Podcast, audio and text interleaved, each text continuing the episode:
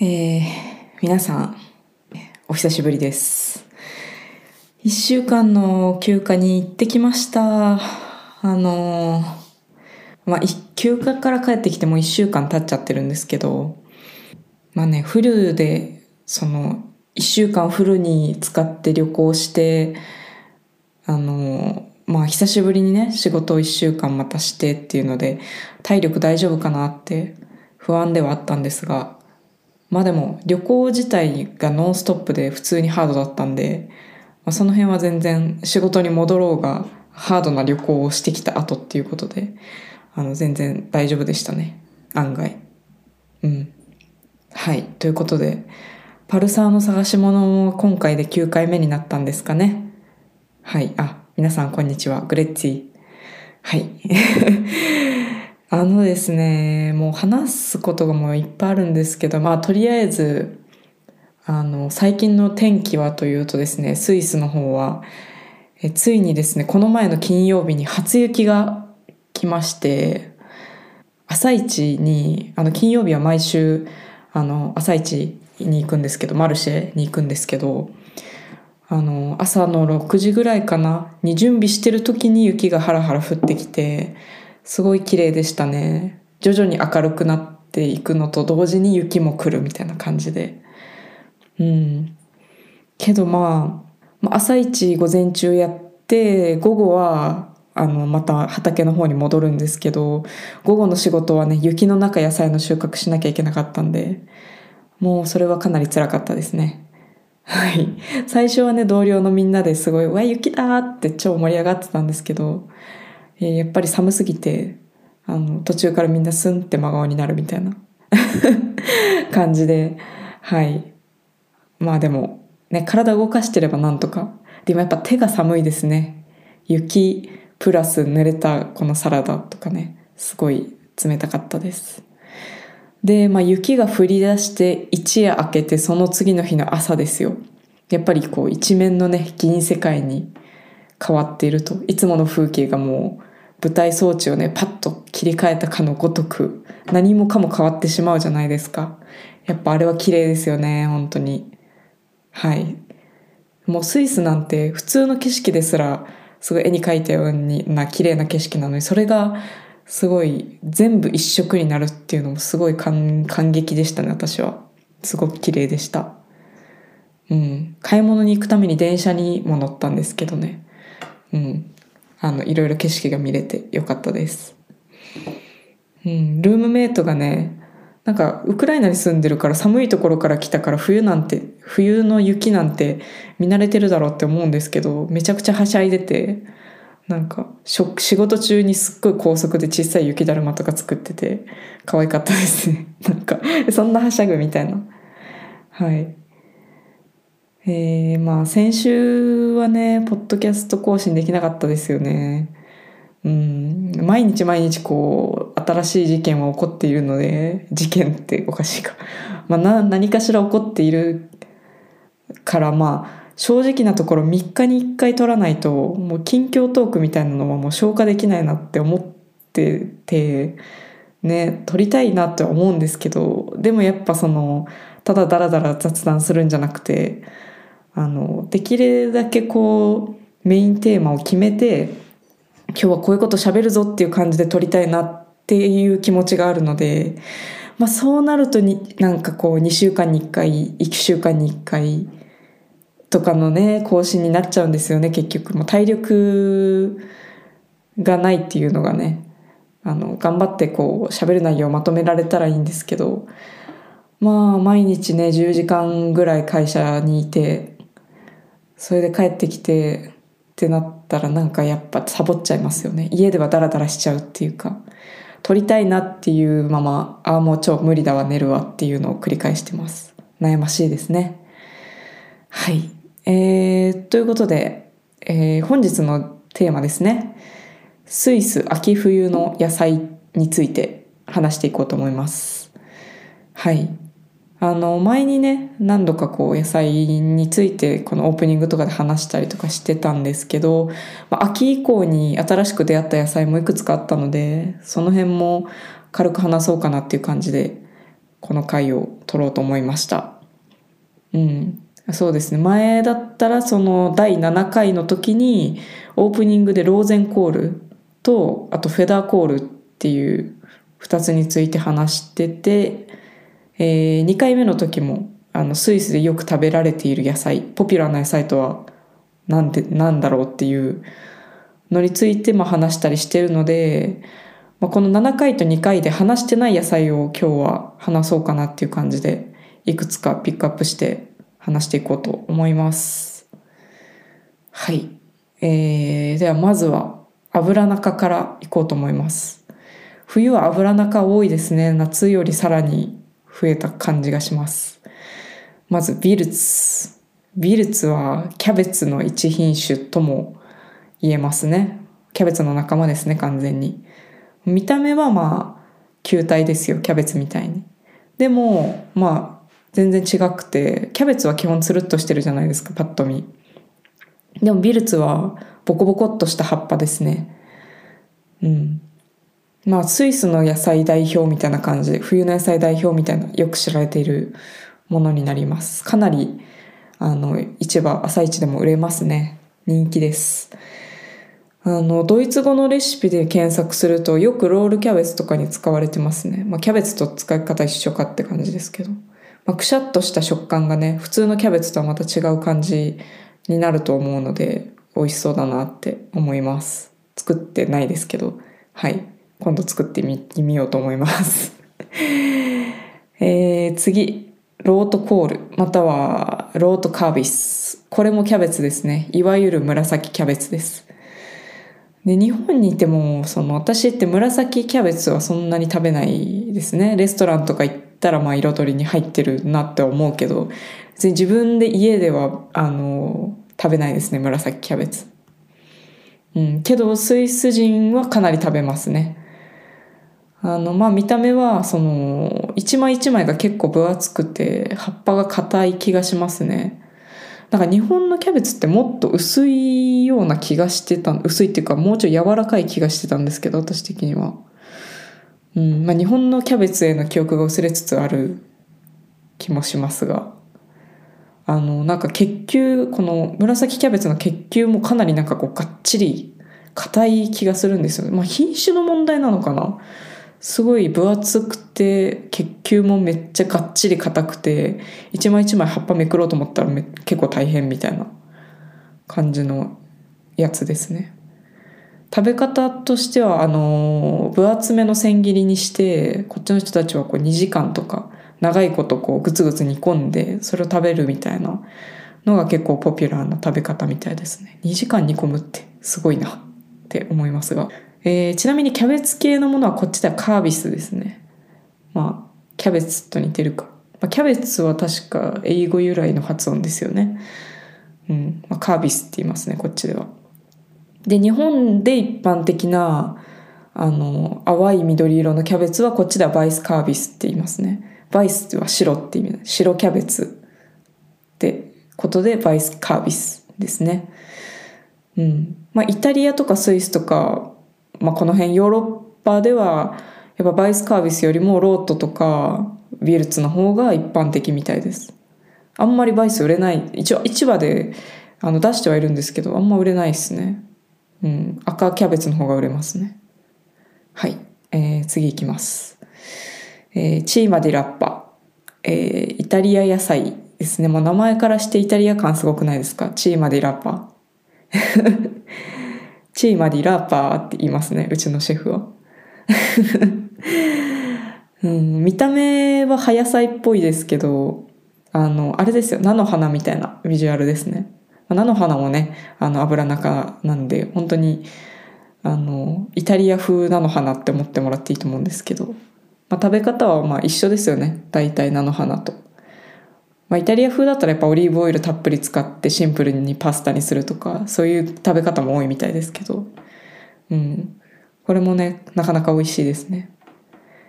えー、次、えー、油中紹介はこの辺でじゃがいもいきますね、まあ、ドイツといえばじゃがいもですよね。あのドイツの真隣であるあの私の今いるスイスももちろんじゃがいもはよく食べられております。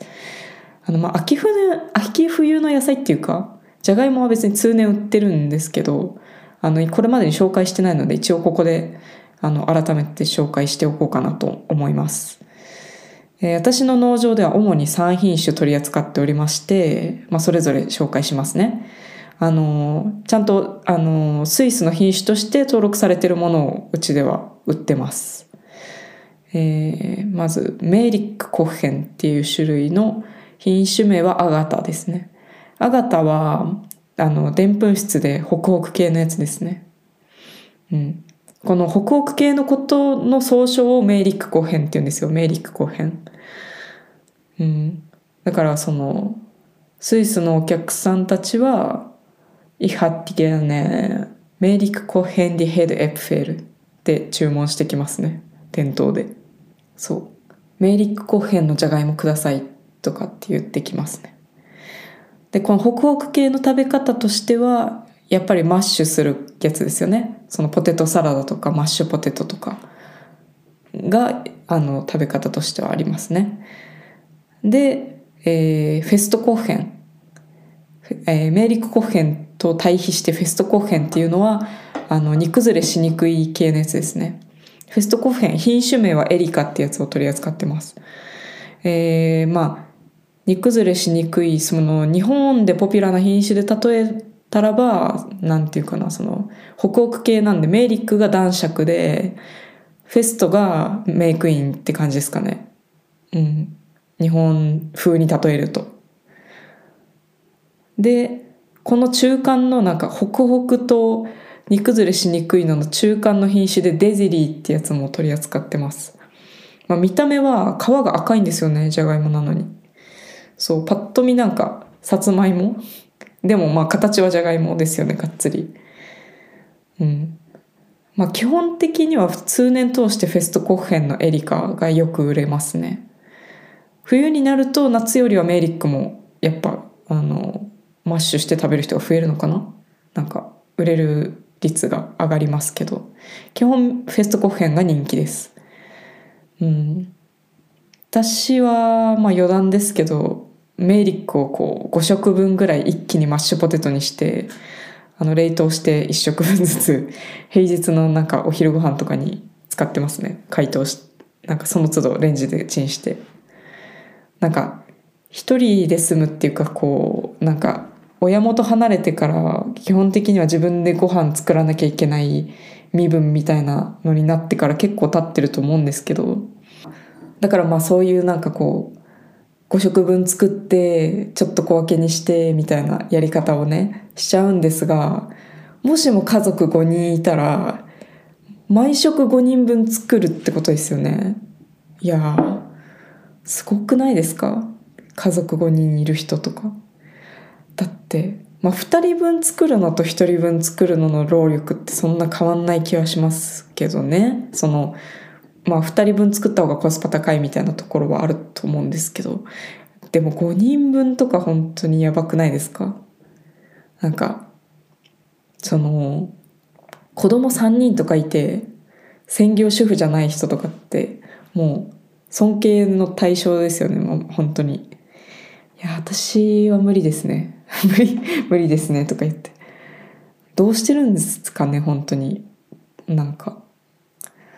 あの私あのタレントのミキティがめっちゃ好きなんですけどあの藤本美貴さん元モームスのあの今はママタレとして有名ですけどあのミキティがなんかソロデビューしてそのあの16歳ぐらいの時にソロデビューしてモーニング娘。入ってっていう歌手活動時代がそもそも好きだったんですけどいや、まあその、それは置いといて、あの人今子供3人いるんですよ。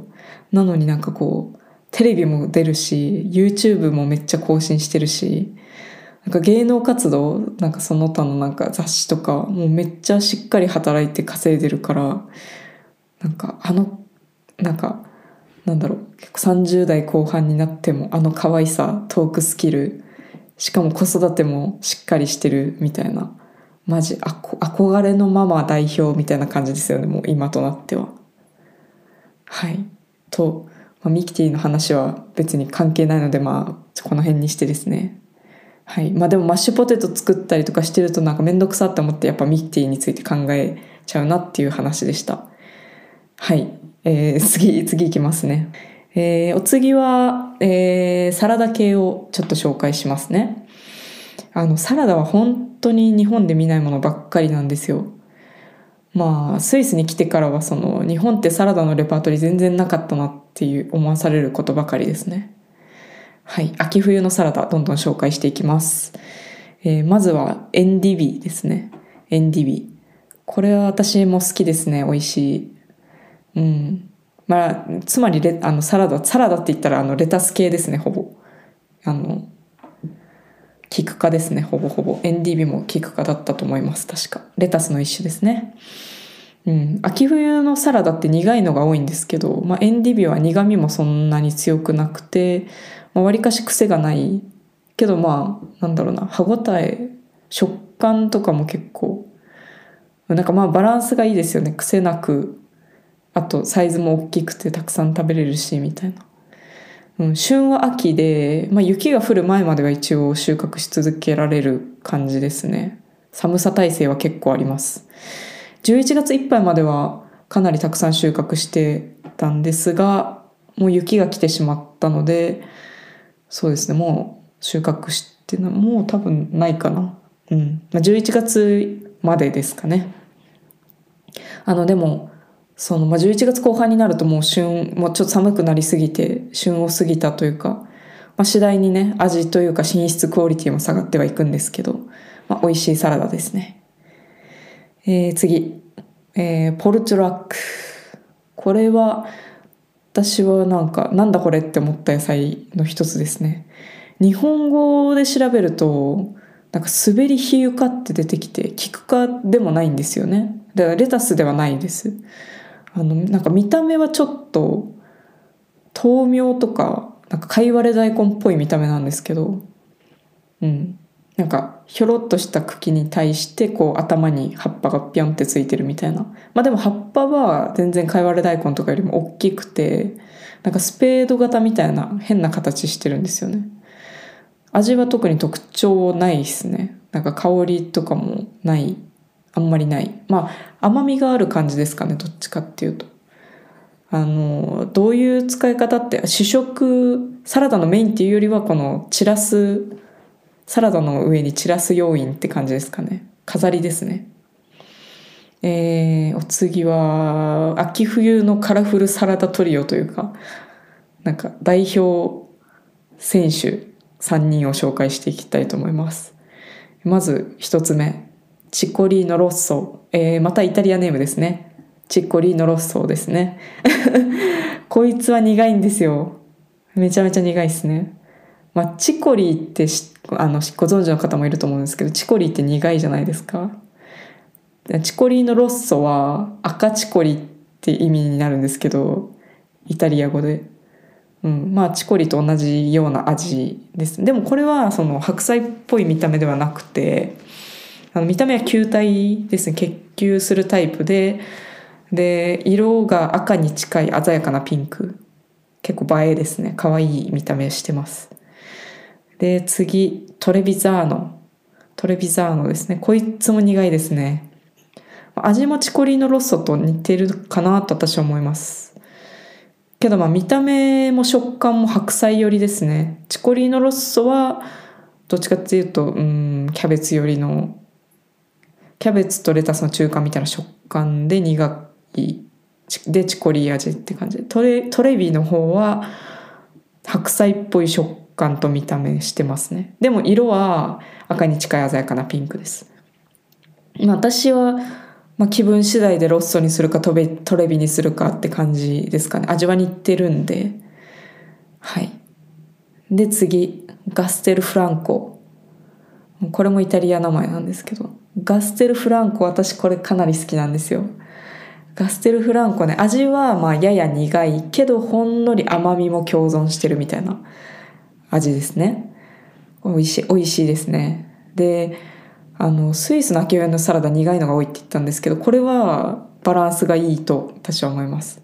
あととにかく見た目がもうピカイチ可愛いですこれは。これも結球するタイプなんですけどうん。まあキャベツとリーフレタスの中間みたいな柔らかさの葉っぱですね。だから葉っぱの食感もやや独特っちゃ独特ですね。でもうその色がなんかかなり白いあの葉っぱにマーブル模様のピンクが入ってるんですよ。マジで映えてますね。奇跡の美しさだと私は思ってるんですけど。なんかまるで本当にそうなんですよ。マーブル模様を足したみたいな見た目してるんですよ。どうやって品種作ったんだって思っちゃいますけどね。あのなんかガステルをこう刻んででその上になんかまあイタリアンパセリなりポルトラックみたいなこう緑を軽く散らすみたいな感じでもうマジおしゃれな食べ物がもう一瞬にして完成するんでこれはマジでおすすめですね。ではいじゃあサラダの紹介終わりますね、えー、最後に、えー、黒いごぼうシュバルツボルツェルってやつがあるんですよ。めちゃくちゃドイツっぽい名前じゃないですか。ここまでなんかねガステル・フランコとかチコリーノ・ロッソとか言ってたのに突然シュバルツ・ボルツェルって急にドイツになっちゃいますけど。これがまた人気ですね。シュバルツ・ボルツェル。あの見た目はなんかめっちゃ黒いごぼうみたいな。茶色くないもう真っ黒なごぼうみたいな感じです。でもこっちでは別名で冬のアスパラって言われたりもするんですよ。うん。なんか茹でるとあの柔らかくなるんです。でアスパラになるんですよほぼ。私まだ食べてないんであ本当のところわかんないんですけどでもみんなアスパラって言ってるんで、うん、でヨーロッパでは結構人気の野菜の一つみたいですね。はい。であまあこんぐらいですかね。紹介はこの辺でサクッと終わりですね、えー、いかがでしたでしょうか？面白かったんですかね？あの皆さんもね食べてみたいなって興味を持った野菜はありましたか？私もあの話した感じでわかると思うんですけどガステルが一押しなんで。はい。是非皆さんも調べてみてください。あの画像だけじゃなくてこのなんだろう欧州の言語で野菜のレシピとか検索してみると結構面白いので皆さんも是非やってみてください。なんか結構見た目にこだわってるんだなって思いますよねやっぱり。なんか彩りとかがすごい、まあ、サラダの種類がこんだけ多いっていうのでもわかると思うんですけど。はい。そうですね。今日はこの辺であとは軽くなんだろう雑談をしようと思うんですが。うん。まあ毎日毎日事件起こりますよね。オープニングでも言いましたけど。あのこの前なんかはですねお昼休みの後にだからお昼休み私は必ずチョコレートをなんか3かけぐらい食べるんですけど板チョコ。なんかなぜかその日はお尻のポッケにリンツの板チョコを入れてそのまま家を出てしまったんですね。いやなんでポッケにリンツの板チョコを入れたんだ職場でも食べようと思ってお尻にのポッケに入れたのかもしれないですけど普段はそんなことしないんですよ。うん。でその後普段はそんなことしないからこそなんかその後そのズボンのポッケにチョコ入ったままズボンの上からカッパを装着してそのまま作業したんですよね。したらもうマジであのズボンのポッケでチョコレートがフォンニュされて大変なことになったんですよね。もうズボンチョコレートでベッタベタみたいな。マジでやばいもの漏らした人みたいになってて休憩時間椅子に座れなかったっすね。なんか私がもう座っちゃうと木でできた椅子にこう茶色いね軌跡を残していくっていう恐ろしいことになってしまうのでやばいと思って。でもめっちゃ同僚に笑われましたね。超恥ずかった。はい。あとは最近の話で言うとワールドカップすごかったっすね。私全然サッカー詳しくないですよ。詳しくないですけどやっぱスイスもこの決勝トーナメント行ったりもしたし隣はドイツだしっていうんですごい盛り上がってたんで。うん。まあ、ヨーロッパにいるとしかもそのワールドカップ夜の8時にリアルタイム視聴できちゃうんでめちゃくちゃ見やすいんですよね。家でちょうどまったりし始めた頃の時間にワールドカップ見始めるみたいな。うん。なんでちょこちょこ見てましたね。あの日本対スペイン戦のねあのあの三笘選手からの田中選手ゴールあれがやっぱハイライトかな個人的には。うん、ゴール決めてこう2人のハグしてるシーンみたいな激アツでしたね。あの私的には三笘選手はこのスラダンのルカワみたいなイメージなんですけどさすがにあのシーンではこのクールな三笘選手もこう喜び爆発みたいな感じが良かったですね。あの PK 戦の直後あのあの負けた試合のね PK 戦の直後泣いちゃってあのインタビューの時も泣いちゃうみたいなあれもなんか萌えでしたよね。はいすいません。超ミーハーな全然関係ないただの感想を垂れ流してしまいました。あのでもねすごい素晴らしい試合をあの見れたのですごいなんか勇気勇気が湧いてきますよねやっぱ。あとなんかこうやっぱりサッカー選手って語学がすごいじゃないですか。なんか英語はもちろんのことドイツ語話す人も多いしなんかこんなに一流のサッカーの技術世界レベルの技術も持ってて語学もできるなんてもう人間として超一流じゃないですか。すごいなと思って。なんか久保久保選手ですよね。スペイン語ペラペラな人。もう本当すごいですよね、うん、私ももっとなんか努力したいなと思うんですけどそういう人たち見てるとまあなかなか難しいですね。うん、あとなんかスイスのことですけどスイス今回決勝トーナメント行っててなんかスイスって面積九州ぐらいしかない小さい国なのにサッカー強いのすごくないって思ったんですよ、まあ、隣ドイツとはいえ。でなんか軽く調べたらあの競技人口あの日本の3分の1とからしいですね。それであんそんな強いってやばくないですか？うんすごいな。あとな話せることを何もかも話しておきたい。昨日あ昨日初めてスイスの動物園行きましたね。あのしかも雪が降った後の動物園に行ったんで真っ白な動物園に行きましたね。でなんかすごいアフリカをチューリヒ動物園に行ったんですけどあの、すごいアフリカをテーマにしたい。あちこちにアフリカの小屋が建ってたり、なんかサファリパークの車が置いてあったりとかいうアフリカをイメージしたあの園内なのに、めちゃくちゃ雪で真っ白っていうあのシュールな状況になってて。で、動物たちももうめっちゃ園内広くて、あの、もし夏とかに行ったら本当にサファリ感があるんだろうけど、なんか全然誰もいないみたいな、あの動物、外に。みんななく室内にいて、うん。まあ温室が用意されてるんで、まあ温室の中行けば動物を見れるから全然楽しみはしたんですけど、やっぱ夏に行くべきだなって思いましたね。うん。あの、まあ、でも私的にはこう雪の中に佇むあのフラミンゴはめっちゃ綺麗でした。なんか白とピンクのコンコントラストで映えてましたね。はい。で、動物園で、なんか2時間とかなんかぶっ続けで歩いて疲れ果ててスイスのカフェにあの久しぶりに入ったら高すぎてビビりましたねなんかドイツとかはなんか物価日本より東京とかよりはやや安いぐらいな物価な感じなんでミュンヘンとかねそうつい最近まで旅行でミュンヘンとか行ってたから久しぶりにスイス行ったらなんかなんか倍ぐらい多分ミュンヘンとかよりするんですよね値段が。びっくりしちゃいましたね。えそんな頼んでないよと思って。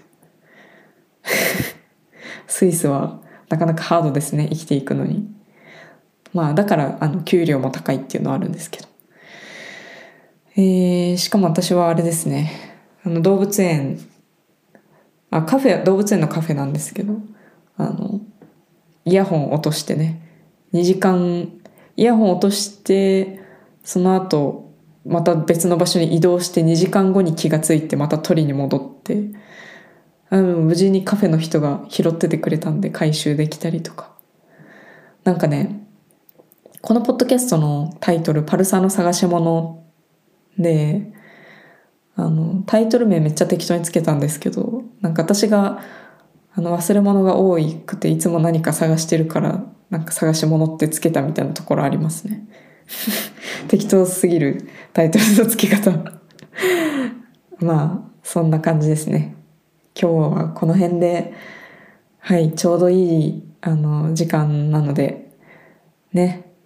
まあ明日も朝5時起きなんでそろそろ寝なきゃですね、まあ、定期的にあのね録音できるように頑張っていきたいと思います。